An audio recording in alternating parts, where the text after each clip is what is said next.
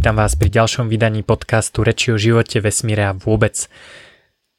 Prečo hovorím názov tohto podcastu, keď môžem povedať iba vítam vás pri mojom podcaste? Dôvod je ten, že som medzičasom spustil druhý podcast. Pre tých z vás, ktorí rozumiete po anglicky, tak odporúčam si ho pozrieť alebo vypočuť. Volá sa Option Plus, podobne ako moje manifesto, o ktorom ste sa dopočuli v poslednom vydaní tohto podcastu. Option Plus podcast sa venuje slobode, opcionalite a mnohým podobným témam ako tento podcast, ale snažím sa pristúpiť k zahraničnému trhu a osloviť ľudí zo zahraničia, pretože si myslím, že niektoré myšlienky, o ktorých hovorím, nie sú až tak verejne známe ani na tomto zahraničnom trhu, takže sa pokúsim vytvoriť most medzi rôznymi vecami, ktoré som sa naučil doma od ľudí, ktorých poznám a s ktorými interagujem, a tie sa pokúsim priniesť anglicky hovoriacim ľuďom, a zároveň tento podcast je druhý smer tohto mosta, ktorý ktorým zase prinášam informácie, ktoré som sa dozvedel kadetade vám v slovenčine. V tomto vydaní podcastu sa budeme venovať tomu, čo som sa naučil na Health Hacking Summite, čo bola virtuálna konferencia.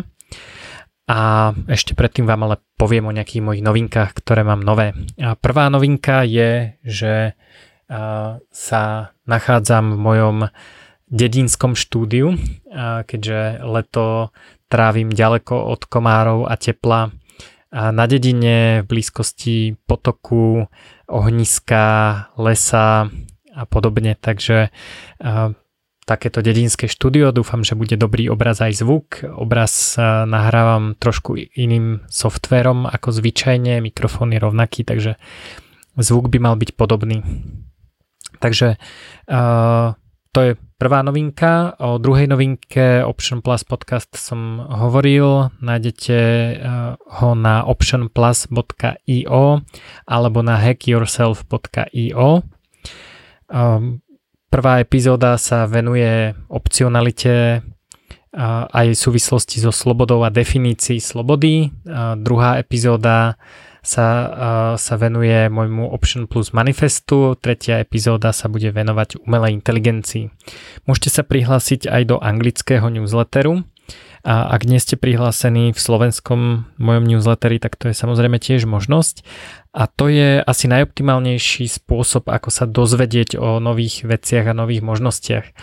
Zaujímavé je, že hlavne biohackeri začali čoraz viac používať tento retrokomunikačný nástroj.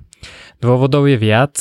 Jeden je, že e-mail vám príde a vy sa samozrejme rozhodnete, či si ho prečítate alebo nie, ale nerozhoduje o tom, či ho uvidíte nejaký Facebook alebo Twitter algoritmus. Proste keď vám príde e-mail, tak vidíte každý e-mail. Takže ak naozaj chcete dostávať tieto informácie, a tak je to vhodný spôsob, ako sa o nich dozvedieť. Druhý dôvod je, že veľké sociálne siete v rámci boja proti hoaxom začali masívne blokovať ľudí, ktorí majú nejaký názor na covid devätnásť a nemajú dostatočne veľa titulov pred menom alebo niečo podobné. Takže hoaxy momentálne šíria len reputované médiá typu Guardian a New York Times. A čo je zaujímavé, lebo naozaj sú to často veľmi zle interpretované štúdie alebo štúdie na dvadsiatich ľuďoch, z ktorých robia ďalekosiahle závery a tieto závery publikujú, ale keď je to publikované na nejakom takomto médiu, tak to Facebook nezablokuje, kdežto keď je to biohacker, ktorý to dokonca aj dobre zazdrojuje a, a, a, alebo spraví takú, a, taký mini prehľad rôznych štúdií, tak a, sa veľmi často stane, že a, tieto posty sú zablokované. Takže dostávame sa a, do stavu, kedy sú médiá cenzurované a blokované. A teraz nechcem hodnotiť, či je to dobré alebo zlé. Asi zabráneniu nejak, šíreniu nejakých hoaxov je dobré. A nemyslím si, že tieto platformy robia niečo nemorálne. Je to ich vec, je to ich platforma. A my ako účastníci sme tam iba hostia a mali by sme splňať ich požiadavky a myšlienky, takže... A, a, Takže ak sa tak rozhodli, tak, tak je to ich vec. Ale čo môžeme my robiť, je reagovať na, na tieto zmeny tak, že časť svojej pozornosti presunieme inde. A teda e-mail je jednou z týchto platform. Druhou zaujímavou platformou je platforma, ktorú prevádzkuje spoločnosť Mighty Networks. Jedná sa pôvodne o nejaký e-learning portál alebo wide, wide label platformu na e-learning, ale čoraz viac sa používa ako sociálna sieť. Dve komunity, ktoré, v ktorých participujem, vlastne sa postupne presúvajú na túto, na túto alternatívnu sociálnu sieť. A ono to teda nie je jedna sociálna sieť, vy si môžete ako klient tejto spoločnosti vytvoriť vlastnú sociálnu sieť, to znamená tie dve komunity, o ktorých som hovoril, sú Singularity University a Biohacker Community, ktorá vlastne organizovala aj, alebo ktorej zakladatelia organizovali aj Health Hacking Summit, o ktorom budeme hovoriť. Dávam linky, ako sa môžete do týchto komunít dostať. Platia tam iné pravidlá a sú tam aj iní ľudia. Čiže zaujímavé nie je len to, že to nie je cenzurované, ale dostanete sa aj do inej komunity, ktorá vznikla iným spôsobom ako na základe toho, že, um, že sa poznáte zo školy alebo z práce, alebo ste, ste kamaráti v reálnom živote. Je to skôr o podobných záujmoch a hodnotách. Takže uh, podľa mňa veľmi zaujímavý experiment. Trochu mi to pripomína uh, portál kyberia bodka es ká, na ktorom som kedysi uh, trávil dosť času. A toto, je, toto sú ešte trošku užšie zamerané komunity. Čiže uh, nie je to jedna sociálna sieť. Uh, do Biohacker Community sa prihlasujete cez inú stránku ako na Singularity University. Singularity University má dokonca aj osobitnú mobilnú apku, ale, um, ale vlastne takto to nejak funguje. Takže ja som zatiaľ svoju sociálnu sieť nespustil, lebo uh, som jeden človek, takže followovať ma môžete stále na Facebooku, ale odporúčam, ak chcete uh, dostávať tak raz za mesiac nejaké informácie odo mňa, hlavne keď nechcete zmeškať podcast, tak sa prihláste do A do môjho newsletteru u mňa na mojej stránke juraj bodka bednar bodka io a ak zvládate ma počúvať a čítať aj v angličtine, tak mám aj anglický newsletter, kde bude vlastne iný obsah, nebudú to priame preklady toho, čo produkujem v slovenčine a tam sa prihlásite cez hack yourself bodka io alebo hack yourself bodka io. Čo mám ešte nové, okrem toho, že som na dedine, a tak a, dokončenie veľkého reštartu a, už nastalo. Audioknihu si môžete kúpiť a, za kryptomeny a dokonca aj SEPA prevodom. Myslím si, že veľký reštart je natoľko dôležitá kniha, že je podľa mňa dôležité, aby sa k nej dostali aj ľudia, ktorí zatiaľ nevedia používať kryptomeny. Čo je druhá vec, ktorú vyriešim, o tom za chvíľočku, ale veľký reštart teda dokončujem. V tomto momente už si priamo môžete kúpiť audioknihu a ak ste zatiaľ neskúšali počúvať audioknihu, veľmi to odporúčam, môžete pri tom krájať cibulu, alebo variť, alebo cestovať v, vo verejnej doprave, ale bezpečne. A tlačená a e-book verzia veľkého reštartu už bude čoskoro, už sa pracuje na finálnej grafickej podobe. Rozhodol som sa taktiež vyprodukovať kurz, online kurz kryptomeny v bežnom živote, bude už čoskoro, produkcia už začala. Budú tam dokonca niektoré časti z kurzu Etický vexlák, aj keď Etický vexlák je širší kurz, ktorý hovorí aj o tom, ako vlastne sa stať takým bežným domácim obchodníkom s kryptomenami. Uh, hovorí sa, že keď gamblujete v kasíne, tak, tak veľmi pravdepodobne prehráte, pretože špekulujete a neviete, neviete, kedy vyhráte a kedy prehráte. Ale keď vlastníte kasíno, tak nemôžete nikdy prehrať, pretože kasíno má vždy výhodu. Takže ak chcú ľudia špekulovať a kupovať a predávať kryptomeny, tak je dobré byť tou druhou stranou, ktorá im túto službu poskytuje a zarába na tom percentá bez ohľadu na to, aký je kurz. Všetky ostatné veci o tom, ako používam kryptomeny na to, aby som napríklad šetril na bežných nákupoch cez Amazon, celkom rozumné peniaze, sú to väčšinou desiatky percent, tak pre nich bude kurz krypt- kryptomeny v bežnom živote. Ak by ste si chceli pozrieť len tú časť o šetrení, tak som napísal článok, ako ušetriť s použitím kryptomien, takže, takže ten si môžete kľudne pozrieť a linku nájdete pod týmto podcastom u mňa na mojej stránke. Takže poďme k Health Hacking Summitu. Health Hacking Summit je virtuálna konferencia namiesto Biohacker Summitu, ktorý sa mal odohrávať v Amsterdame.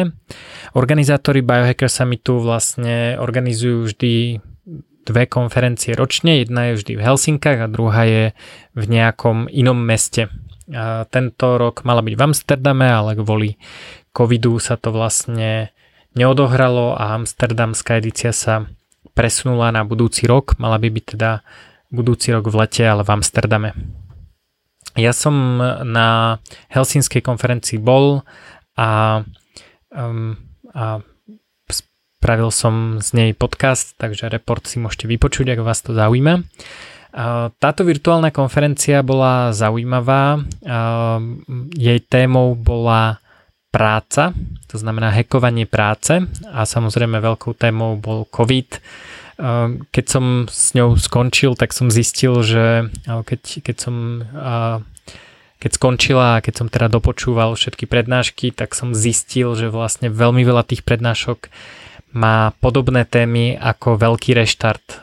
Bavili sme sa tam, alebo prednášajúci hovorili, ale my sme kladli otázky, takže sme sa vlastne bavili o adaptabilite, odolnosti, o tom, čo je nová, čo sú nové princípy práce, ako funguje vzdialená práca, ako si vybiohackovať pracovisko, ako sa pritom dá používať virtuálna realita a množstvo iných vecí. Takže o tomto si povieme, teda poviem vám tie veci, ktoré mňa zaujali. Ale ešte poďme teda k tej virtuálnej konferencii. Čo sa mi na virtuálnej konferencii páči je, že ju môžem sledovať v takom tempe a s takými pauzami, ako chcem ja. To znamená, že keď nestíham, potrebujem sa ísť najesť alebo niečo vybaviť alebo mám nejaký telefonát, tak konferencia prebieha, ja ju jednoducho na YouTube pauznem. A keď sa ku konferencii vrátim, tak môžem stlačiť play a akurát zmením rýchlosť na dvojnásobnú. Takým, z tohto dôvodu teda o nič neprídem, ale tá konferencia vlastne plynie inak a môžem ju týmto spôsobom ovládať, čo sa pri konferencii v naozajstnej tej bežnej realite urobiť nedá. Mimochodom verím, že viete ovládať svoju podcast aplikáciu a tento podcast tiež dúfam počúvate zrýchlene. Dá sa to robiť aj na YouTube, aj v podcast aplikáciách. Ľudia dokážu rýchlejšie počúvať ako rozprávať, takže ja tiež neviem až tak rýchlo rozprávať ako vy počúvať, takže dúfam, že ma počúvate na vyššej rýchlosti. Takže je to taký kompromis medzi tým, že je to naživo, to znamená, viem sa pýtať otázky k danej téme, pretože, pretože tá konferencia prebieha naživo, aj keď mnohé prednášky boli dopredu nahraté, ale bola k ním nejaká diskusia minimálne s organizátormi konferencie. Zároveň môžeme komunikovať ako účastníci konferencie medzi sebou. Čo sme aj robili. Pár z nás zo Slovenska, niektorí myslím žijú v Čechách, ale myslím, že sa v tom čete rozprávalo po slovensky, sme si za, založili um, četovaciu skupinu a tam sme sa bavili uh, o tom, ako to vnímame my, či sme robili nejaké experimenty a tak ďalej. Takže uh, nebola to taká asociálna uh, vec, že by som počúval nejaké prednášky z YouTube, ale mohol som sa pýtať otázky aj priamo prednášajúcich účastníkov konferencie a mohol som o tých témach vlastne diskutovať aj s ľuďmi, ktorí tú konferenciu cca vtedy ako ja počúvali. Niektorí sme boli hodinu pozadu, niektorí sme boli live, ale mali sme vlastne spoločné témy, o ktorých sme sa mohli baviť. A čo sa mne páčilo je, že som si mohol vyberať prostredie. Asi polku prvého dňa som presedel túto vonku pri ohníku, pri potoku. Nasával som atmosféru prírody a teplo ohňa. Nie je to síce úplne ekologické, vypustil som do atmosféry nejaké cé ó dva, ale, ale bolo to veľmi príjemné a veľmi som si pri tom aj oddychol. Pri časti konferencie som si robil poznámky pri počítači, potom ďalší deň mi tu pršalo, takže som sa hýbal, mohol som pri tom cvičiť, mohol som používať vlastne, využívať akékoľvek domáce biohacky.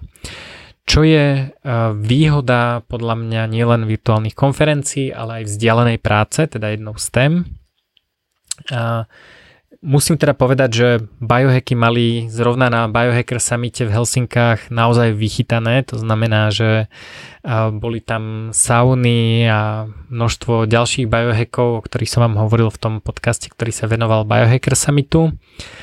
A takže toto je špeciálna konferencia, kde aj pri fyzickej prezenčnej účasti by som bol asi dosť vybajohekovaný, ale pri iných konferenciách, napríklad pri í téčkových konferenciách, výhodou teda virtuálnej konferencie je to, že som doma, kde mám svoju infrasaunu, mám, mám tam svoje nástroje na cvičenie, mám tam jedlo, ktoré mi vyhovuje a vyhovuje mojim dietným obmedzeniam alebo preferenciám. Mám tam suplementy, môžem sa zavesiť na kruhy, môžem si dávať všelijaké zvláštne zariadenia na hlavu, ktoré, ktoré, s ktorými vyzerám na verejnosti zvláštne, ale majú nejaký účinok, vibračné plošiny a všeličo, všeličo ostatné. Takže virtuálna konferencia je podľa mňa veľmi zaujímavá a teším sa na ďalšie konferencie, ktoré budú vo virtuálnej realite. Dúfam, že ich bude čoraz viac. A teraz by som prešiel niektorými vecami, ktoré ma zaujali. A nebudem to hovoriť po prednášajúcich, ale po témach. A tému Arina vlastne rozprával o vzdialenej práci, čiže prvou témou bude vzdialená práca.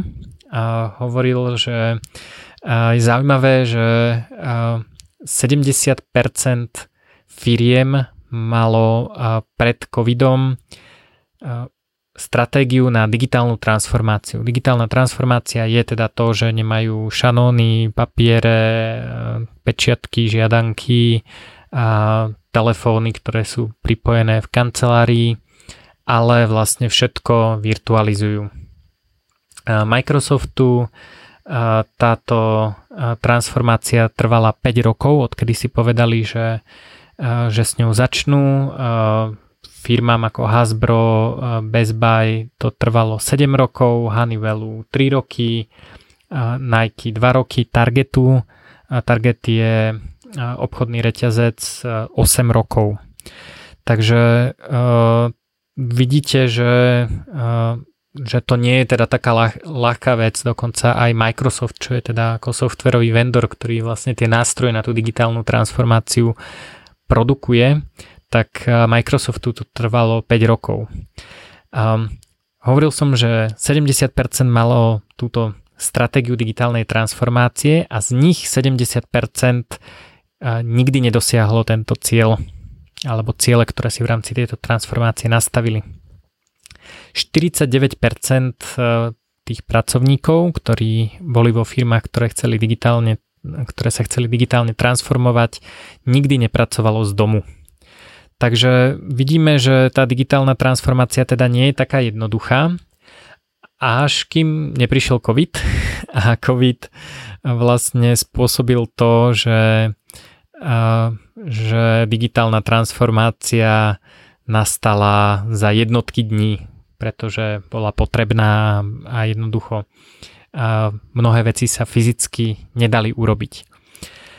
To malo ďalekosiahle dôsledky. A ľudia, ktorí žijú v New Yorku, uh, hovoria, že New York je momentálne vyprázdnený, že sú prázdne ulice, uh, ľudia uh, odišli do iných miest, dokonca aj natívni New Yorkčania si často radšej prenajali uh, dom uh, na Floride, na pláži alebo v nejakom lacnejšom meste uh, uh, typu Denver alebo uh, čokoľvek, také, také menšie, menšie a hlavne lacnejšie mestá. Takže keďže ich zamestnávateľ zavrel vlastne ofisy, tak tí ľudia zistili, že je jedno odkiaľ robia, keďže kancelária je zatvorená a ako fyzicky do kancelárie aj tak nemôžu ísť. A tak zhodnotili, že ako prečo by mali platiť drahý nájom v New Yorku, keď sa môžu presťahovať aspoň na pár mesiacov do krajšieho miesta, napríklad domov za rodinou, alebo, alebo k pláži, alebo k lesu, alebo kdekoľvek sa im páči viac. Takže to spôsobilo, že napríklad za pár mesiacov od od prvého mája do dvanásteho júla v San Francisku stúpol počet bytov na predaj o sto percent. To znamená, že sa zdvojnásobil, zdvojnásobila ponuka domov, čo je veľmi zaujímavé a myslím si, že COVID neviedol len digitálnu transformáciu, ale aj dosť veľké zmeny v, v, v hlavne teda na trhu s nehnuteľnosťami. U nás to samozrejme nemalo asi až taký efekt, ale v New Yorku versus nejakom menšom meste môžete naozaj ušetriť slušné peniaze, keď sa presťahujete a keď je vlastne jedno odkiaľ pracujete, tak to veľa ľudí aj urobilo. Takže zaujímavá, zaujímavá vec. Čo sa týka biohackingu, tak výhodou je, že keď pracujeme z domu, tak si ten dom môžeme vybiohackovať. Už len takými vecami, ako mať správnu teplotu, je napríklad spať je lepšie v chladnejšom prostredí a tak ďalej. Čiže poďme teda k tým kanceláriám. Pôvodné kancelárie nie sú až tak, až tak upgradeované. Väčšinou ľudia sedia v kanceláriách. osemdesiat percent ľudí má problémy s, s bolesťou chrbtice počas ich životov, niekedy počas ich života. A to je spôsobené dlhým sedením. Ja som tiež zvykol dlho sedieť, momentálne pracujem na tom, aby som si zaobstaral standing desk a taktiež striedam polohy pri sedení. Teraz dosť často sedím v hlbokom drepe. Takže to je podobné ako Slavic squat, ale sa to volá hlboký drep. Veľa ľudí má, teda, ktorí žijú kancelárskym životom, majú problém s nedostatkom spánku.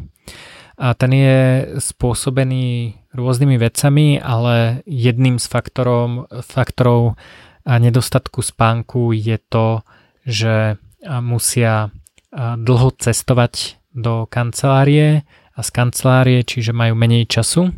A, takže keď človek nemusí stráviť tri štvrte hodinu alebo hodinu cestou do kancelárie a tri štvrte hodinu alebo hodinu cestou naspäť, tak ušetrí jeden a pol až dve hodiny času a to môže, tento čas môže využiť napríklad aj na spánok.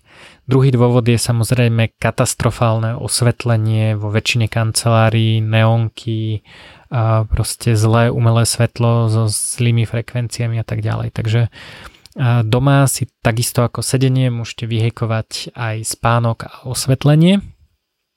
Mimochodom toto svetlo, ktoré mám, tiež nie je úplne super, ale používam ho iba na nahrávanie a nie, nie na fungovanie. Väčšinou teda pracujem vonku, buď pri spomínanom potôčiku, alebo, alebo na balkóne, alebo na terase. Akurát asi by sa vám to dobre nepočúvalo s vtáčikmi, potôčikom a tak ďalej, hlavne na dvojnásobnej rýchlosti, to znie dosť divne. Ďalším problémom je stres a burnout. Ten vlastne tiež vieme nejakým spôsobom lepšie manažovať doma. V kancelárskom prostredí si ten stres ľudia často navodzujú navzájom. Zlé, zl, zlá kvalita vzduchu je veľmi častým problémom v kanceláriách a potom sú to samozrejme prerušenia. Priemerný pracovník, zamestnanec, ktorý pracuje v kancelárii, je v stave produktívneho flow iba päť až desať percent času. Ak vás niečo preruší, tak v priemere trvá dvadsaťtri minút to, aby ste sa dostali do tohto stavu naspäť. Takže nie je to, nie je to vlastne len taká náhodička, ale je to, je to naozaj ako vážny merateľný náklad.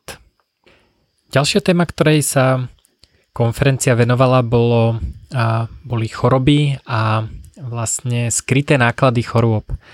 A to, že zamestnanec je chorý a nepríde do práce a príde, ide na penku, znamená, že má nulovú produktivitu nejaký čas, ale tá produktivita je znížená aj predtým, aj potom. To znamená, že ak vieme vytvoriť to prostredie takým spôsobom, aby človek bol menej chorý, a tak vlastne výsledkom je to, že, že je oveľa produktívnejší, pričom tá produktivita sa naozaj nedá počítať len v tom, že je človek tri dni na pé en ká. Tie dni pred a po väčšinou tiež toho veľa nevyprodukuje. Horšie je len to, keď ten človek ani na tú penku nejde a samozrejme nakazí všetkých okolo, vrátane, vrátane teda zvýšeného rizika nákazy covidom.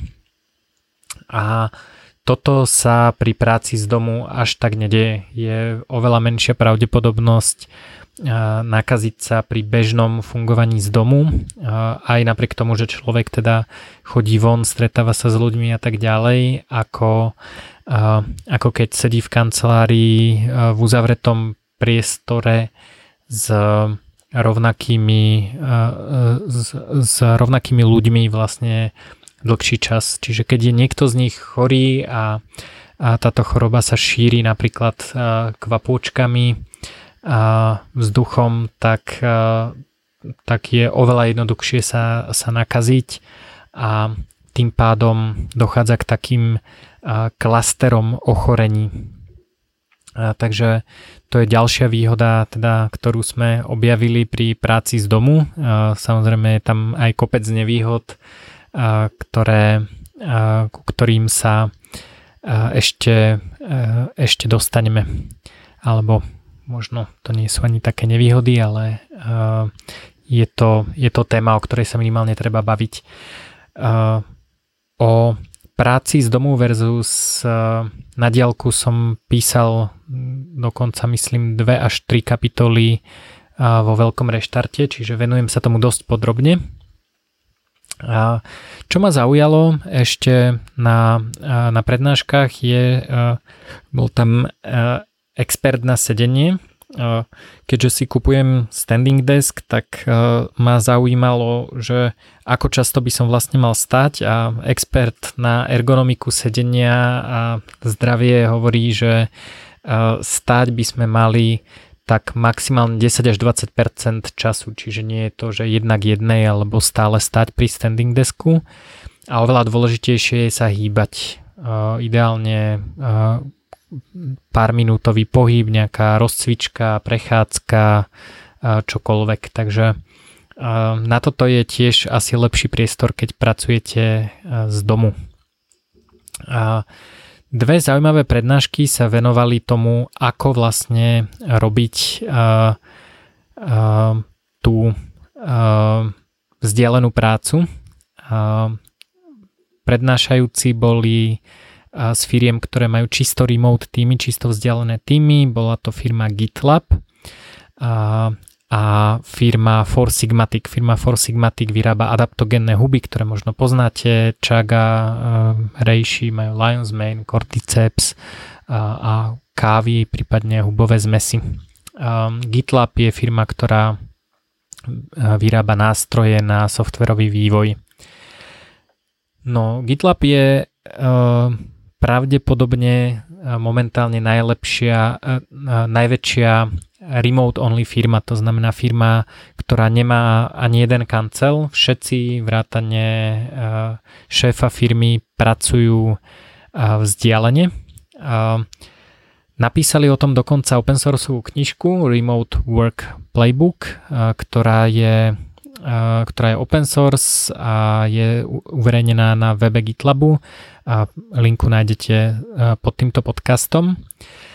No a Darren Murph, ktorý sa vlastne stará o to, aby táto vzdialená práca fungovala v GitLabe, hovorí, že kancelária je proste ďalšie miesto, z ktorého robíte vzdialenú prácu. Takže aj firmy, ktoré ktoré majú kancelárie, by vlastne mali kanceláriu považovať za miesto, kam zamestnanec môže prísť, ak to samozrejme, ak nie je vyžadovaná jeho fyzická prítomnosť. Samozrejme predávač v potravinách asi tak, takéto niečo urobiť nemôže, ale väčšina rolí sa dá robiť vzdialene, a ak máte kanceláriu, tak to je jedno z mnohých miest, odkiaľ môžu zamestnanci pracovať.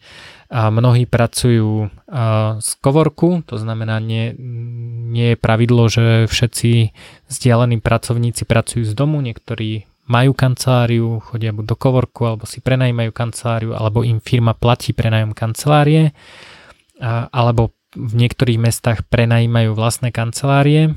Ale to je len miesto, kde zamestnanec má kartičku, takže si vie otvoriť dvere, kdekoľvek si sadne, a môže odtiaľ pracovať. Um, zaujímavý efekt uh, vlastne uh, tohto je, ako som hovoril o tom, o tej zmene uh, realitného trhu. Uh, tak Darren Murph hovoril, že uh, vďaka uh, vzdialenej práci môžu ľudia žiť uh, tam, kde kde sa cítia dobre, kde majú komunitu, kde, s ktorým miestom sú nejakým spôsobom spriaznení, bez ohľadu na to, či tam je pre nich práca.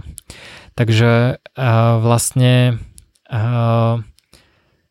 ak mestá alebo nejaké komunity budú vytvárať miesta, kde sa dobre žije, a tak ľudia, ktorí sa tam prisťahujú, si môžu svoju prácu zobrať so sebou. Takže je úplne jedno, že či um, je nejaký zamestnávateľ v Bratislave alebo v Košiciach alebo v Banskej Bystrici.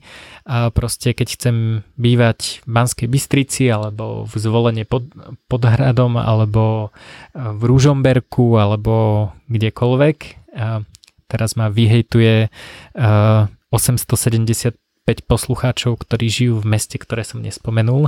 Áno, aj vo Veľkom Krtíši môžete bývať. Um, tak, uh, tam, um, tak môžete bývať tam, kde chcete, a pracujete pre firmu z Bratislavy, z Košíc a tak ďalej. Zaujímavé je, že veľa firiem uh, dáva ľuďom rovnaké platy bez ohľadu na to, kde žijú. Čiže človek môže mať životné náklady Veľkého Krtíša a bratislavský plat. Iné firmy toto práve prispôsobujú. To znamená, že majú index nákladov a keď niekto pracuje z veľkého krtiša, tak má nižšiu výplatu, ale tým pádom podobnú životnú úroveň. Mne sa viacej páči samozrejme to, keď to firm, firmy nezohľadňujú, pretože tým pádom vlastne človek môže bývať tam, kde sa mu to oplatí a môže sa presťahovať na lacnejšie miesto a vlastne využiť to, že pracuje vzdialene na to, aby bol bohatší. A samozrejme firma tým pádom nemikromanežuje, že kto odkiaľ pracuje, keď niekto chce každý mesiac pracovať z iného mesta alebo chce bývať tri mesiace z roku na Bali a tri mesiace vo Fínsku a tri mesiace na Slovensku a tri mesiace cestovať, tak to kľudne môže robiť a nemusí toto vlastne s nikým riešiť. A toto, tieto zmeny vlastne vedia vyriešiť aj krízu nedostatku nájomných bytov, pretože teraz prázdne kancelárie môžeme využívať tak, že ich premeníme na byty. Nie je to úplne jednoduché, ale vlastne to, že, že sa vyprázdnia niektoré kancelárie, tak ako som o tom hovoril napríklad v New Yorku alebo v San Francisku, tak tieto miesta sa môžu premeniť na bytové jednotky a vlastne ich majitelia môžu dať týmto nehnuteľnostiam nový dych. Takže ak minister centrálnym plánovaním chce stavať nájomné byty a vyriešiť takto tú krízu, tak možno by bolo lepšie, keby nerobil nič, keby skôr nebránili ľuďom pracovať a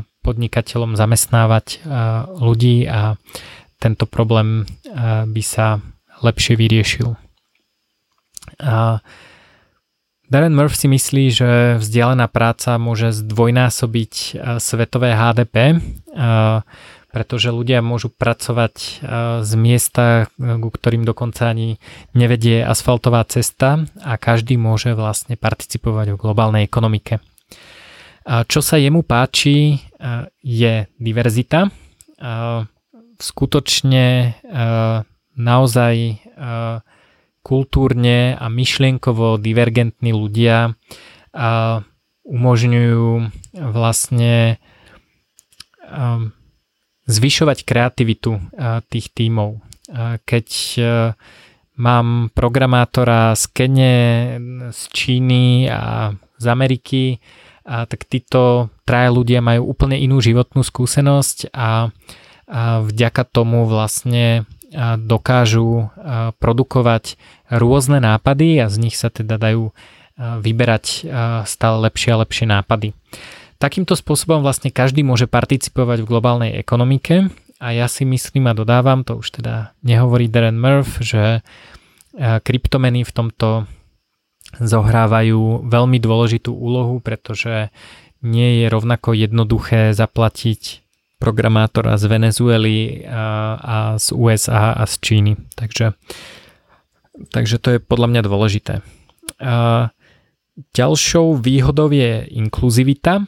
Uh, inkluzivita nie až tak v tom uh, lavicovom ponímaní, aj keď tá samozrejme je tiež, uh, uh, tiež užitočná a pekná, že vlastne uh, človek na vozíčku môže robiť z domu a nemusí sa presúvať niekde do kancelárie a nie je tým znevýhodnený, ale čo je zaujímavé, že sa do pracovného procesu môžu zapájať aj rodičia alebo ľudia, ktorí sa na dedine starajú o svojich rodičov alebo starých rodičov, uh, môžu sa zapájať aj aj ľudia, ktorých partneri napríklad cestujú, takže oni môžu cestovať s nimi a vlastne pracovať vzdialene, herci, vojaci, superhviezdy, na turné a ktokoľvek iný. Takže vlastne oveľa širšia skupina ľudí vďaka, vďaka vzdialenej práci môže pracovať.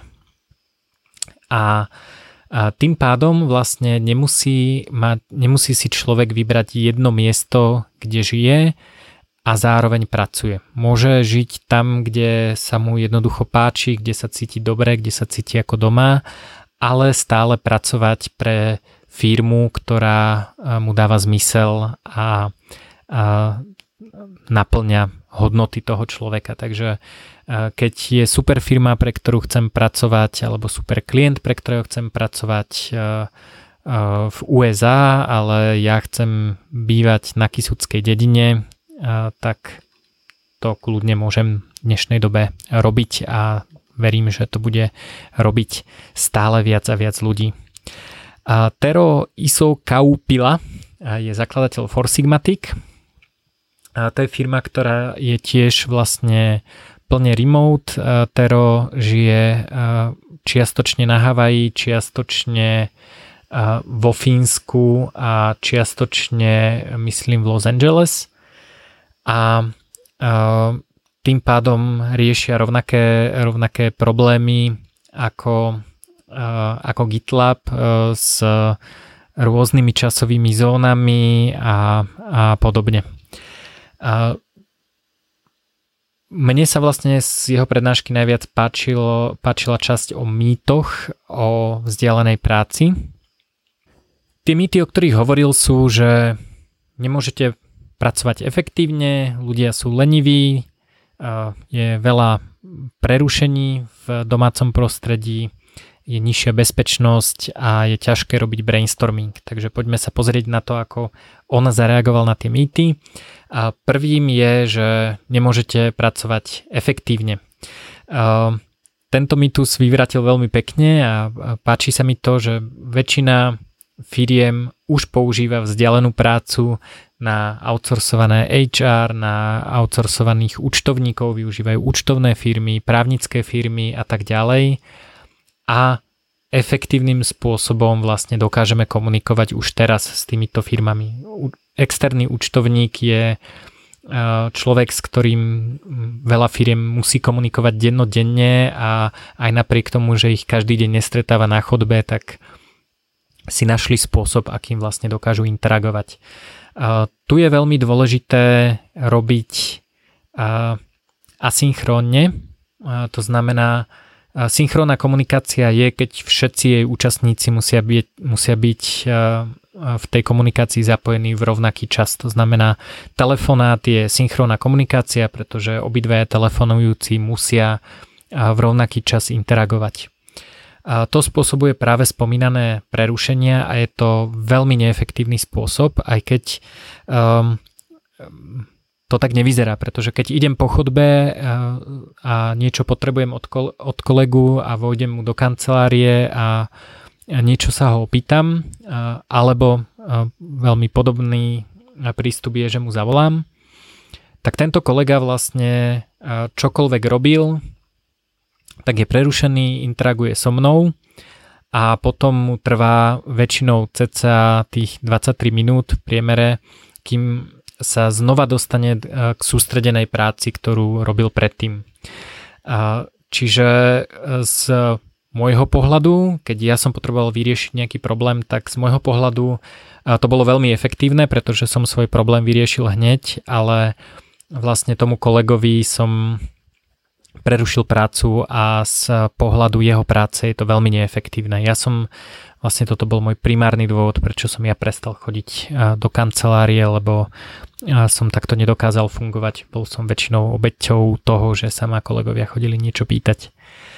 A asynchrónna komunikácia je, keď niekomu pošlete hlasovú správu alebo e-mail alebo niečo, čo nevyžaduje okamžitú interakciu.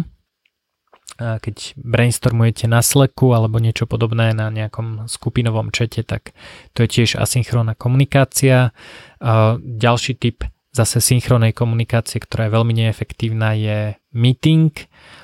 O meetingoch bolo tiež pár zaujímavých vecí, aj si o nich za chvíľočku povieme, hlavne o meetingoch vo vé er a vo veľkom reštarte je kapitola o tom, ako robiť efektívne meetingy, ako sa vyhýbať meetingom a ako robiť meetingy vo virtuálnej realite, takže k tomu sa ešte dostaneme. Takže prvý mýtus je, že nemôžete efektívne pracovať, keď nie ste v kancelárii, vďaka tomu, že teda priamo neinteragujete s ľuďmi a Teda Terová odpoveď bola, že, že už to robíme, že už interagujeme s outsourcovanými službami a, že, a moja odpoveď teda je, že asynchrónna komunikácia je oveľa efektívnejšia práve preto, lebo nespôsobuje tie prerušenia. Takže aj keď odpoveď nedostaneme hneď, dostaneme ju vtedy, keď druhá strana má vyhradený čas na to, aby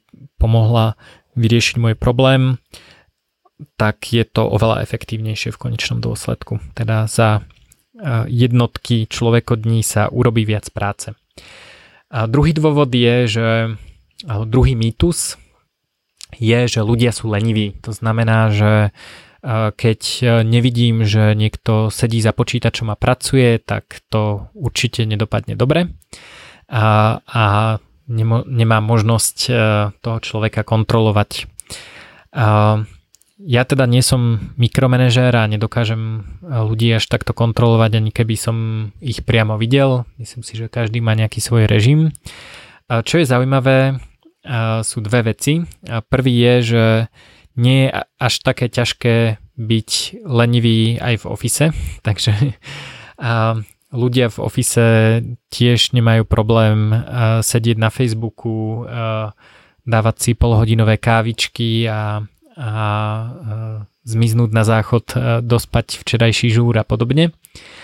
Um, takže to, že je niekto v office, neznamená, že nebude lenivý, takže treba riešiť to, že prečo je človek lenivý a nie, že kde uh, sa uh, tejto aktivite leňošenia uh, vystavuje.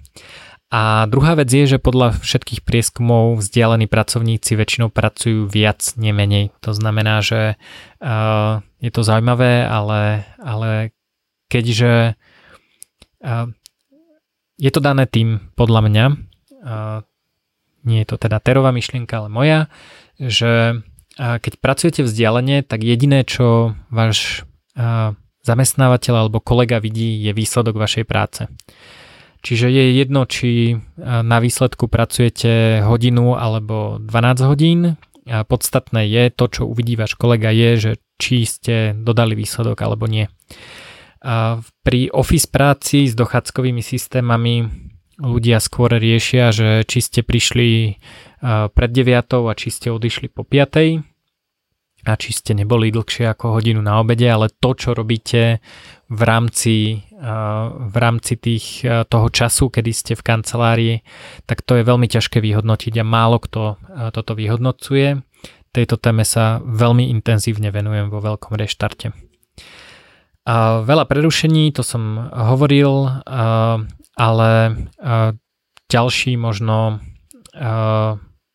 pohľad je, že doma je oveľa jednoduchšie kontrolovať tie prerušenia ako v kancelárii. Ak niekto nedokáže bez prerušení pracovať doma, napríklad má doma malé deti alebo, alebo býva s viacerými ľuďmi, tak sa stále dá pracovať z kovorku, to znamená, nemusíte pracovať z domu. Vzdialená práca je o tom, že nepracujete s kolegami v kancelárii, ale pracujete od niekiaľ inokadiaľ. Bezpečnosť. Bezpečnosť je, tým sa myslí to, že kde sú uložené dáta, či ma niekto nehackne a podobne, tak väčšina ľudí už má zariadenia, ktoré pripája aj doma, to znamená veľa ľudí pracuje z notebooku a ten notebook si vezme doma, domov a pripojí si ho k sieti.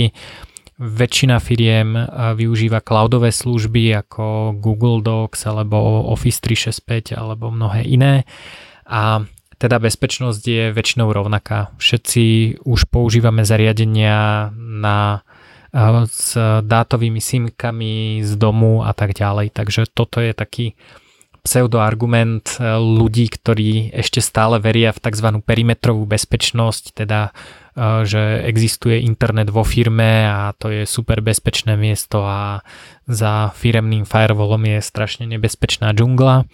V skutočnosti je to tak, že strašne nebezpečná džungla je všade a tú bezpečnosť treba vyriešiť bez ohľadu na to, odkiaľ človek robí.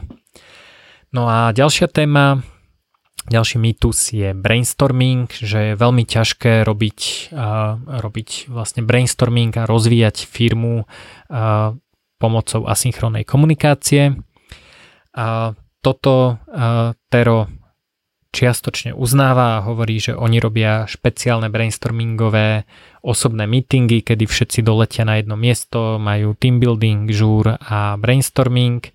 A väčšina firiem nerobí brainstorming aj tak denne. Brainstorming nie je, že sa rýchlo opýtam kolegu a vyruším ho, že čo si o niečo myslí, ale sústredená aktivita, kedy vlastne sa venujeme rozmýšľaniu a nejakému rozvoju firmy. Čiže ak sa to dá robiť, ja neviem, raz mesačne, tak sa to dá robiť osobne a kvôli tomu teda ľudia nemusia pracovať z kancla, dá sa na to prenajať aj priestor. Keď samozrejme firma kancel má, tak sa to dá robiť aj tam. A, a ako si povieme za chvíľu, dá sa to robiť aj vo virtuálnej realite. A čo je dôležité je, že veľa ľudí si myslí, že k tomu brainstormingu dochádza spontánne a ľudia ako sršia nápadmi a tak ďalej, ale Tero teda tvrdí, že na to podľa neho nie je mentálny bandwidth, že ľudia nemajú mentálnu kapacitu ako stále o niečom brainstormovať a skôr je lepšie vlastne rozmýšľať, rozvíjať myšlienky a potom ich vo vhodnom momente prezentovať. A ďalším prednášajúcim, ktorý hovoril o, o tom, ako pracovať s virtuálnymi tímami, je Hasan Osman, ktorý o tom napísal knižku. A hovorí, že jeden z piatich pracovníkov už pracuje vzdialene. A to sú čísla z pred covidu, myslím, že z roku dvetisíc osemnásť. A A myslí si, že namiesto toho, aby sme sa pýtali, že či je dôvod, aby sme niečo robili online, sa budeme pýtať, že či je dôvod, aby sme niečo robili osobne. Ja osobne už teda defaultujem na, alebo moje štandardné nastavenie je, že všetko robím online. Aj dokonca aj keď sme v rovnakom meste, a tak ak niekoho naozaj ako veľmi nepotrebujem vidieť, tak je oveľa efektívnejšie si spraviť videokol a zavolať si s daným človekom, pretože nemusím cestovať, nemám riziko prenosu chorôb, nestratím toľko času nejakou synchronizáciou a, a presunom. Takže Hasan si myslí, že toto budeme robiť, že sa budeme pýtať, je dôvod, aby som toto robil osobne, alebo použijeme štandardné nastavenie a to je online. Um, čo je podľa neho dôležité v, vo vzdialených tímoch je, že čím viac spolu interagujete, tak tým, tým lepšie osobné väzby vznikajú a osobné väzby môžu fungovať aj pri vzdialenej práci. Takže odporúča komunikovať a komunikovať radšej viac ako menej, pýtať sa ich, ako sa majú, posielať updaty a tak ďalej. Takže, takže tak. To mi príde, príde ako veľmi zaujímavá stratégia, ktorú teda veľa ľudí nerobí. Takže to, toto sme mali tému virtuálnej práce. A poďme sa ešte pozrieť na virtuálnu realitu. A virtuálna realita pre meetingy a pre učenie. A prednášky o virtuálnej realite boli, myslím, tri. A jedna, a v jednej sa hovorilo o učení a v druhej viac o meetingoch. Takže čo bolo zaujímavé, že v roku devätnásť dvadsaťpäť vymyslel nejaký, nejaký vynálezca Hugo Gernsbeck zaujímavú, zaujímavý nástroj.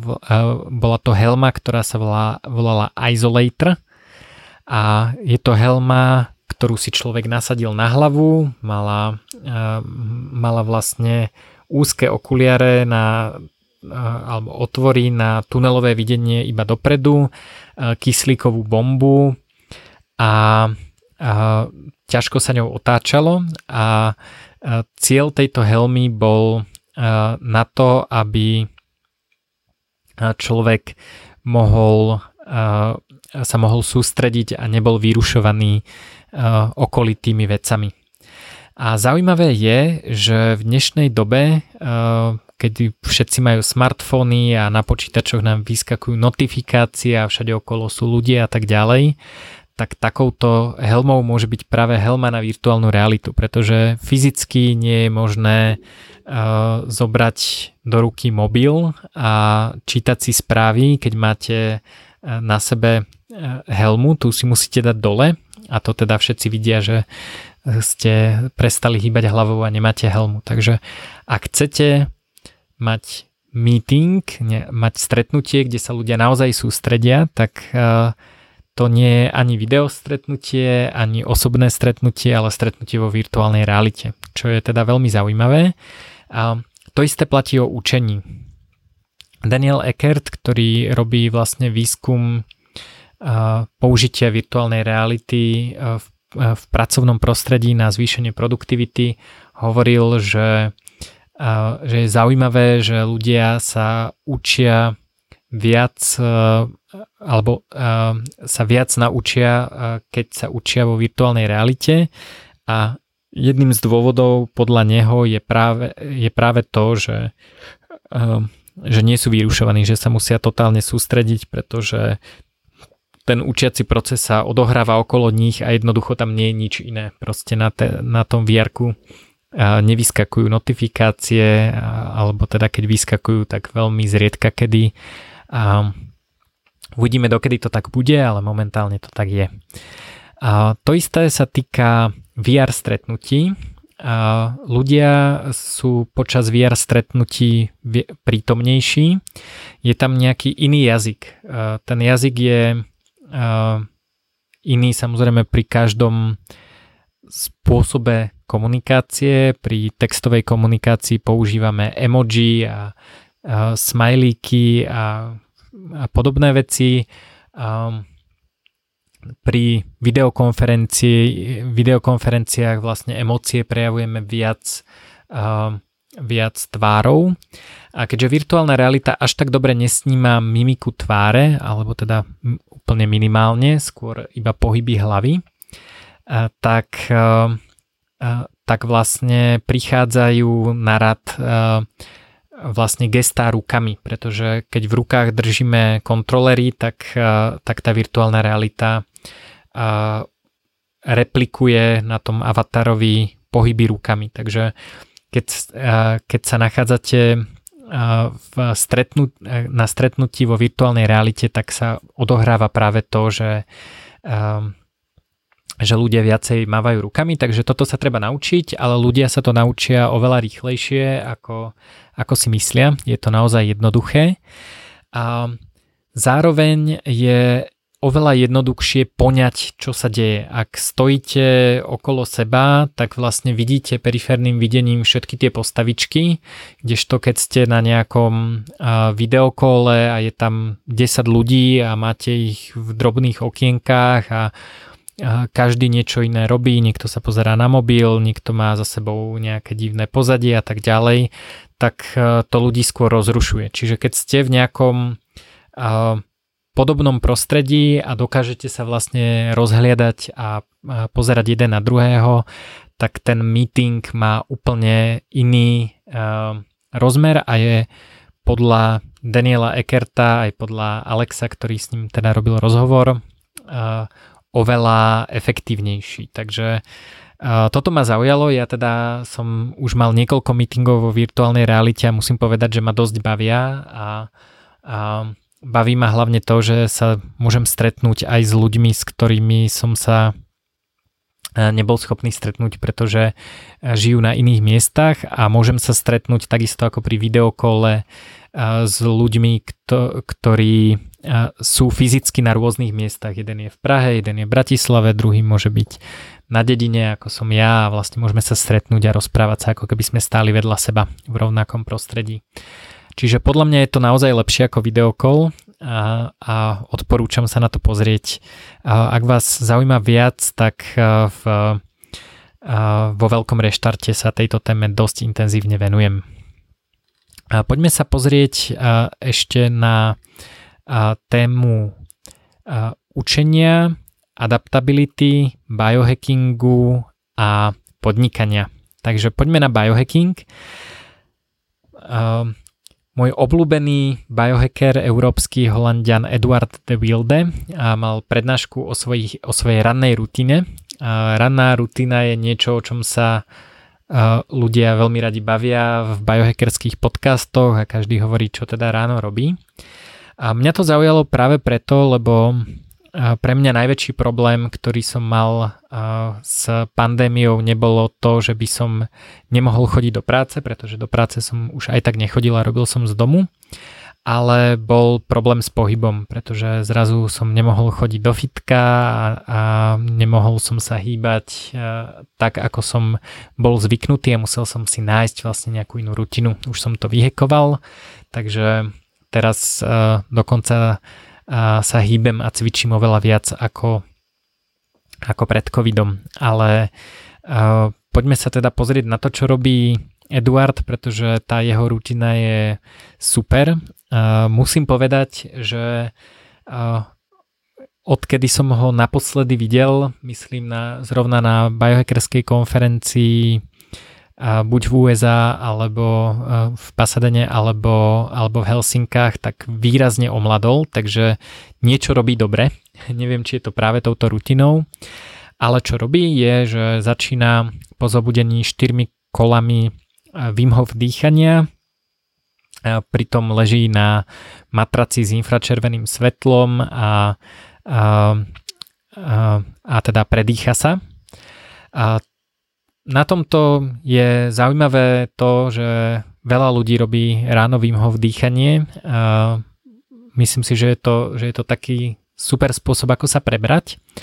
Ale čo je na tom ešte zaujímavejšie, je princíp no extra time, alebo žiadny čas navyše, ktorý sa snažím robiť intenzívne aj ja. A tam ide o to, že keď musím niekde fyzicky byť, tak to môžem spojiť s nejakými ďalšími vecami. Čiže napríklad, keď mám cieľ byť viac von a mám zároveň cieľ cvičiť, tak najlepšie je cvičiť von. Keď mám cieľ cvičiť a meditovať, tak som zistil, že meditácia po cvičení je oveľa efektívnejšia, pretože sa oveľa rýchlejšie dostanem do takéhoto stavu. A chcem robiť pritom aj nejaké dýchacie cvičenia, tak po uh, high intensity interval tréningu uh, sa do toho dýchacieho cvičenia dostanem oveľa rýchlejšie, potrebujem uh, oveľa menej času, pretože sa už uh, predýcham počas toho high intensity interval tréningu a ten nástup toho dýchacieho cvičenia je oveľa rýchlejší. Ak chcem robiť, ak si chcem písať päť minute žurnál, čo je, čo momentálne robím, to znamená, to je päť minútový žurnál, je taký denníček, ktorý si vyplňam ráno a večer, kde napíšem, za čo som vďačný, čo chcem urobiť cez deň, aby som deň považoval za úspešný, a A večer uh, si poviem, uh, čo super sa udialo a čo by môj deň mohlo spraviť ešte lepším. Ráno ešte je tam, uh, je tam uh, nejaká affirmation alebo nejaký taký môj uh, mód, ja to volám, že mód, že v akom režime chcem, uh, chcem prežiť deň, či chcem mať relaxačný deň, alebo chcem byť kreatívny, alebo a sa chcem venovať tomu, aby som nesúdil iných ľudí alebo niečo podobné. A, no, takže keď tento žurnál píšem, tak to robím a, napríklad vonku v hlbokom drepe alebo, a, alebo niečo podobné. Takže vlastne spájať tieto aktivity. Tak a, a Eduard de Wilde robí to, že sa predýchá na matraci s infračerveným svetlom. A ja často napríklad meditujem v infrasaune. A potom, ako sa predýchá, si dá uh, nejaké kliky, aby sa mu trošku rozhýbala krv, a potom si dá nejaký drobný stretching, uh, uh, cvičenie na mobilitu, potom ide na tri až päť minút do ľadovej vane, to znamená jeden až päť stupňov.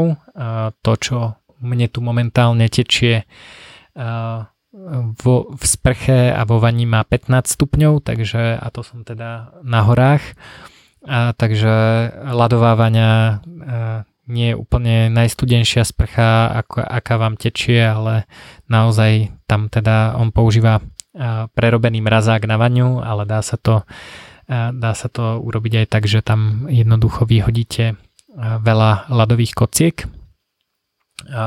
Vtedy sa v tej vani teda sústredí na to, aby mu bolo teplo a koncentruje sa, tak ako to učí Wim Hof. Potom si dáva pätnásťminútovú meditáciu, kettlebell swings, tie som mimochodom začal robiť aj ja, cvičenie s kettlebellom. Potom si učí tri témy alebo tri oblasti, ktoré chce cez deň urobiť, a začína prácu pomocou pomodoro techniky. On používa päťdesiat desať, to znamená cyklus päťdesiat minút práca, desať minút prestávka. Väčšina pomodoro techník je dvadsaťpäť minút práca a päť minút prestávka, takže on používa trošku inú, ale to, čo vám vyhovuje, tak to používajte. Takže to je jeden biohacking. Druhý biohacking, ktorý je veľmi kontroverzný aj v našich končinách, a nie je to medicínske ani žiadne iné odporúčanie, dávajte si pozor, je microdosing od Paula Austina. Microdosing je súčasťou tretej vlny psychedelického výskumu alebo renesancie psychedelík, kedy ľudia používajú tzv. Subperceptuálne dávky, to znamená dávky psychedelík, ktoré si ani nevšimnete. To znamená,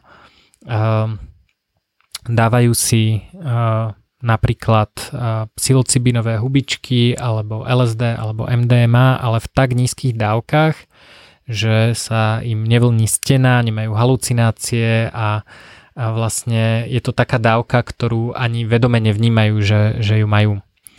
Um, prečo to robia? Je to veľmi populárne v Silicon Valley. Uh, ľudia vo firmách ako Google a Facebook uh, toto vo veľkom intenzívne robia. O tom, o tom sa teda hovorí a vie, aj keď samozrejme firmy to popierajú, pretože je to strašne nelegálne a určite by to nikdy nerobili. A uh, Ale robia to preto, lebo ľudia sú vlastne kreatívnejší, majú, alebo tvrdia, že majú divergentné, divergentnejšie rozmýšľanie, to znamená, rozmýšľajú nad viacerými konceptami, ktoré potom dokážu prepojiť. Čiže je to skôr použitie ako nootropika, nie je to, nie je to nejaká psychedelická skúsenosť, ale je to, je to niečo na úrovni kávičky. Tak by som to povedal. A najlepšie sa to robí zase mimo kancelárskeho prostredia, v kancli to vraj nie je až také príjemné, čiže ľudia, keď robia z domu alebo idú na nejaký retreat, na nejaký spoločný brainstorming, tak to robia. Paul Austin, ktorý o tom teda mal prednášku, hovoril, že je to v Silicon Valley jedna z najväčších konkurenčných výhod malých startupov, pretože tie si toto môžu dovoliť a môžu si to dovoliť robiť v tímoch. A samozrejme korporácie toto nemôžu nikdy odporúčať globálne. Ako neviem si predstaviť, že by prišiel Google alebo Asset a povedal by, že uh, poďme si všetci dať desať mikrogramov el es dé, aby sa nám lepšie brainstormovalo. Takže uh, opäť opakujem, u nás je toto prudko ilegálne, takže teda predaj a nákup, nie užívanie.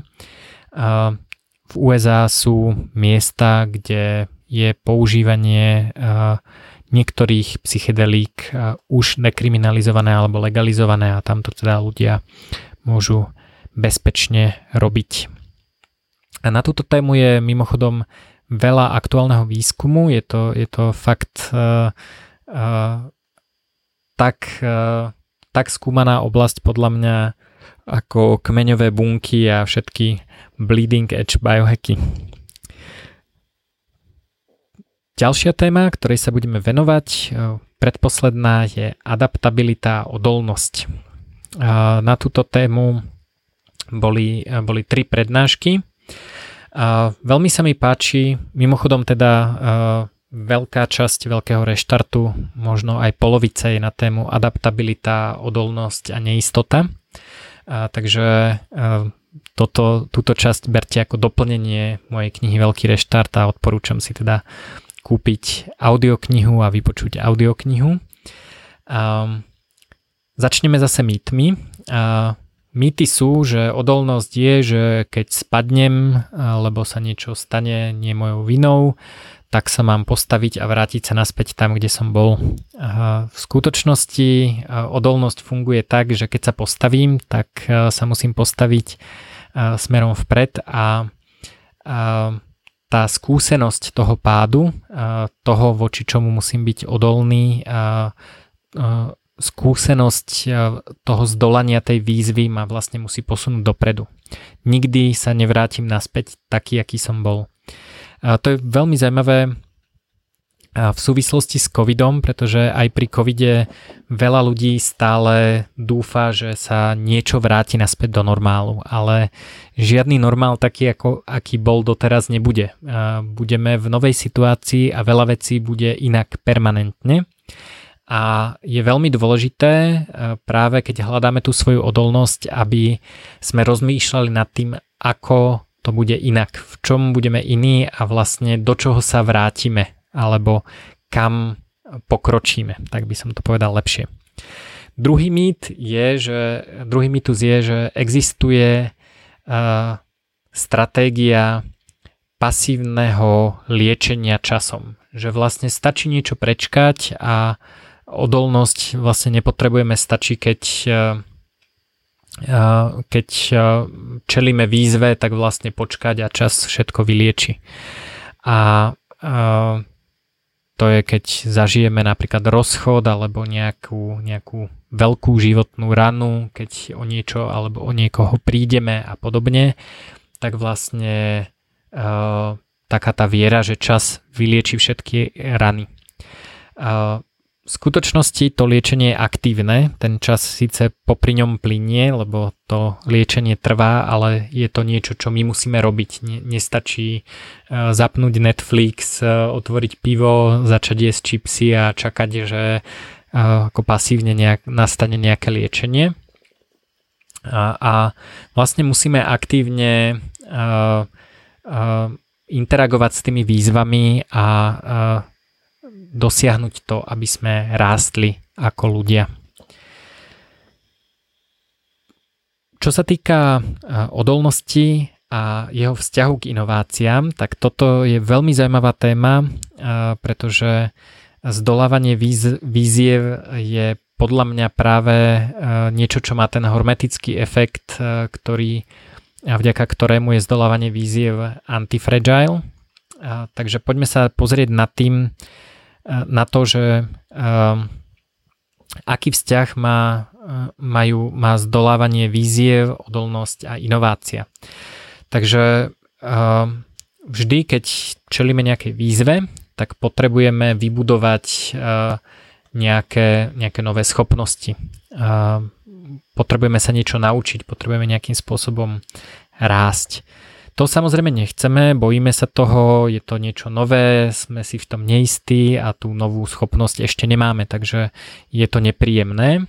Ale keďže sme odolní, tak to je vlastne tá asfaltová cesta, ktorá nás prevedie tou výzvou. Odolnosť je teda, tá asfaltová cesta je to, tá, tá naša vôľa od nejakým spôsobom prežiť tie výzvy. A výsledok tohto je, že vďaka tej odolnosti sa zmeníme. Práve vďaka tomu, že to nie je len pasívny nejaký čas a vďaka tomu, že, že sa posunieme v živote dopredu, niečo sa naučíme alebo, alebo podobne. A takže výsledok je, že, že dosiahneme zmenu. A tá, keď prejdeme týmto cyklom, tak sme, tak sme vlastne využili odolnosť, posunuli sme sa dopredu. To vo veľa ľuďoch podporí zvedavosť, že čo je za ďalšou výzvou, ako sa môžeme posunúť ďalej dopredu. Vďaka, vďaka teda tej odolnosti sa z tých výziev bojíme stále menej a menej. A, a tá zvedavosť a to čelenie výziev vlastne tvorí inovácie. Takže je tam medzi tým vlastne priamy vzťah. Tie, tie výzvy a odolnosť priamo podporujú nové schopnosti, zvedavosť a inovácie. A, takže výzvy sú vlastne ako keby a, základným prvkom a, ľudskej skúsenosti. Udržateľnosť, a, súvislosť udržateľnosti a odolnosti a riešim tiež vo veľkom reštarte. A, A je to o tom, že keď úspešne zdolávame výzvy, tak na základe t- tých nepríjemných výziev a toho, že musíme rásť a tak ďalej, sme viac antifragile. A, a výzva je vlastne jeden zo stresorov, ale tie stresory sú nahraditeľné. Čiže keď niečo, uh, niečo dobre odoláva volatilite, výkyvom, keď niečo odoláva výzvam, keď niečo odoláva tlaku, keď niečo odoláva alebo dokonca sa zlepšuje pôsobením času, a tak, a, tak vlastne väčšinou teda to funguje rovnako aj s tými ostatnými, a, a, s ostatnými stresormi. A, čiže keď mám objekt, ktorý zvláda entropiu, ktorá samozrejme v čase vďaka zákonu entropie stále funguje by default, tak zvláda väčšinou aj nejaké iné tlaky. Čo to teda znamená, že udržateľnosť je o tom, že, že dokážeme vlastne prejsť trvalo udržateľne v čase. A výzva, ktorá je antifragile, nie je antifragile iba voči uh, tým vonkajším stresorom, ale aj voči pôsobeniu času. Čiže ak chcete niečo trvalo udržateľné, tak, uh, uh, tak majte radi výzvy a zdolávajte ich. Uh, ďalšia súvislosť, ktorú povedal Chris Shipley vo svojej prednáške, je, že ak ste vo svojej komfortnej zóne, teda ak... Uh, Ak sa nevystavujete tým výzvam, tak z definície učenia sa neučíte, nerastiete. Takže ak sa chcete niečo naučiť, tak tie výzvy sú úplne nutné. Bez toho to jednoducho nejde, aj keď je to nepríjemné, musíme, keď vidíme tú výzvu, tak sa musíme snažiť ju prekročiť. Um, ako tieto princípy má, uh, majú, majú vnímať organizácie? Uh, organizácie veľmi často sa snažia plánovať a ovládať, hej, že povedia si, že myslím si, že trh v mojej oblasti pôjde najbližších päť rokov týmto smerom a preto sa budeme snažiť my uh, robiť uh, tieto veci, budeme sa snažiť zvýšiť maržu alebo vyrábať viac a tak ďalej. Uh, je to taký uh, taká viera v centrálne plánovanie, ktorá, ktorú ešte stále nejakí ľudia majú, aj keď teda nie sú fanúšikmi štátu, lebo štát je hlavný centrálny plánovač všetkého, tak veľmi často ľudia aj napriek tomu, že neveria centrálnemu plánovaniu v štáte, tak veria centrálnemu plánovaniu vo firme. A, a namiesto toho, aby sme predikovali, čo sa stane a nejakým spôsobom mali pod kontrolou tú situáciu, tak organizácie by podľa prednášajúceho Frederica Lalousa mali uh, vnímať, čo sa deje, to znamená uh, mať dostatočné množstvo senzorických vnemov, trhových senzorov, sledovať ceny, sledovať trh, sledovať, uh, čo ľudia chcú a adaptovať a meniť ten svoj biznis plán. Takže ja s ním v tomto súhlasím, pretože vždy, keď vidím, ako si niekto v Excelíku nakreslí business plán, tak viem, že je to teda pekný Excelík a ako ľavá strana a pravá strana rovnice sú väčšinou rovnaké, takže je to naozaj rovnica, ale to je asi tak všetko, čo to má spoločné s realitou.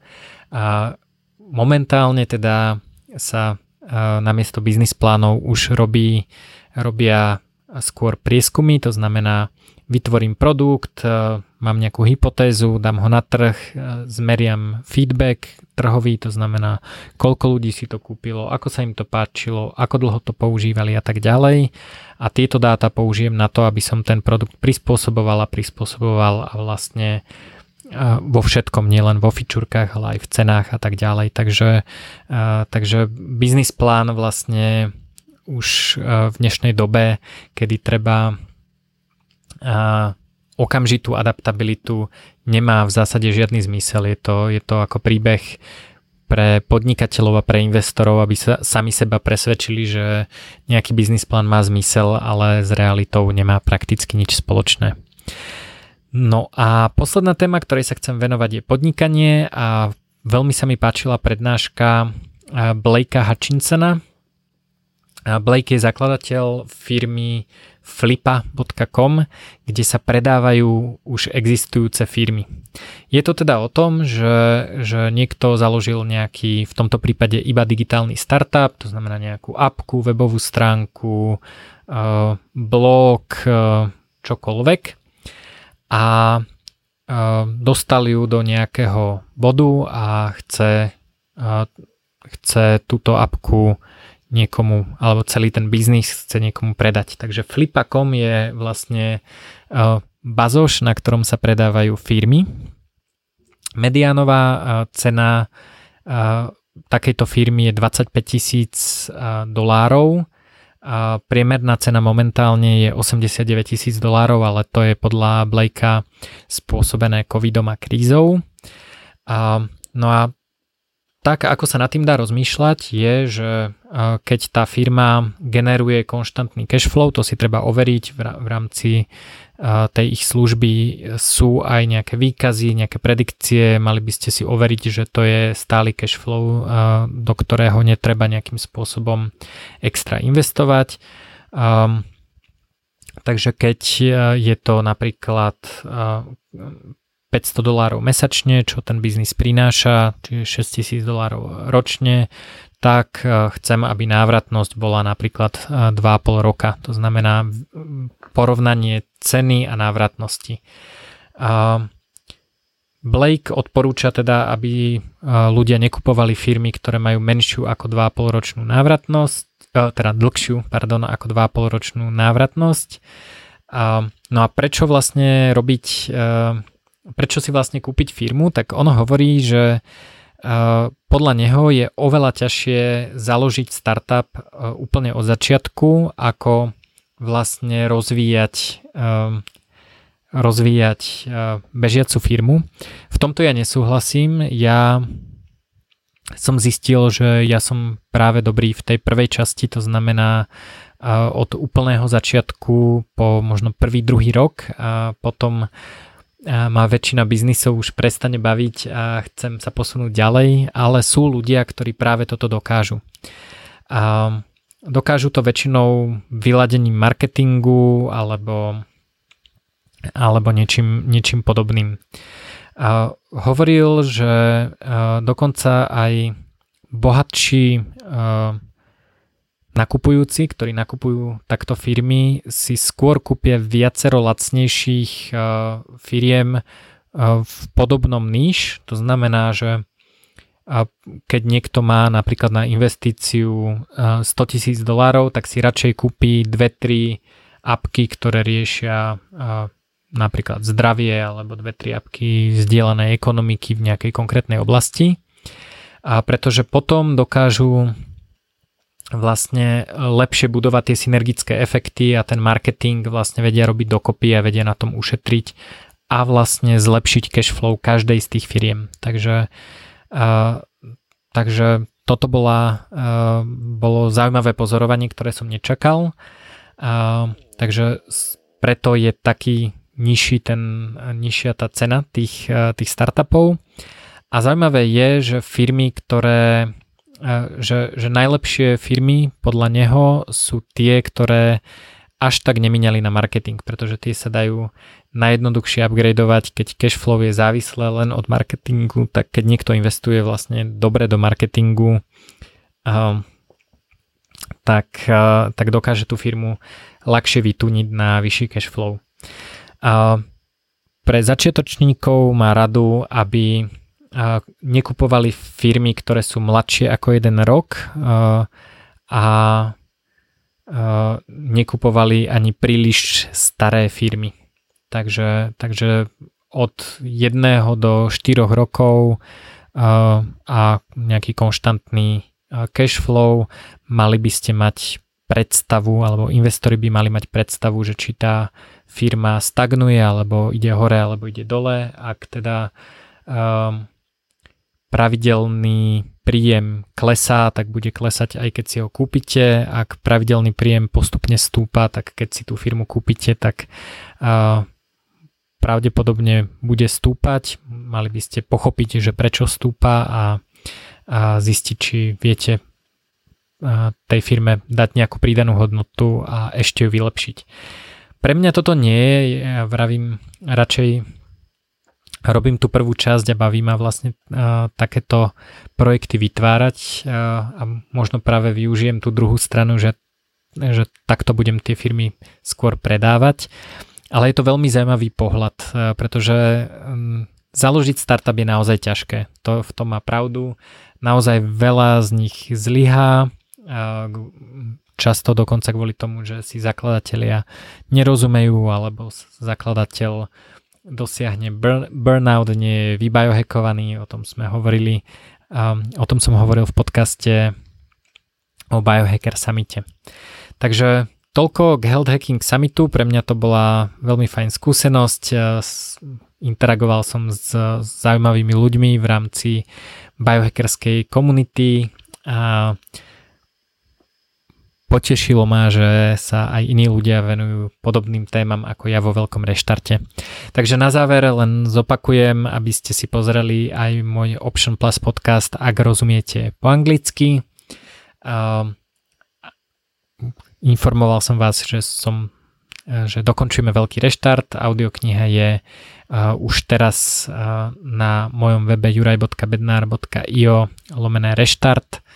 Môžete si ju dnes kúpiť a, a ešte fičia predobjednávky na papierovú knihu a e-book. A keď si papierovú knihu a e-book predobjednáte, tak budú lacnejšie. Keď už ich budeme doručovať, tak cena trošku stúpne. Takže ak chcete lacnejšiu, um, lacnejší, lacnejší veľký reštart, tak teraz je ten správny čas.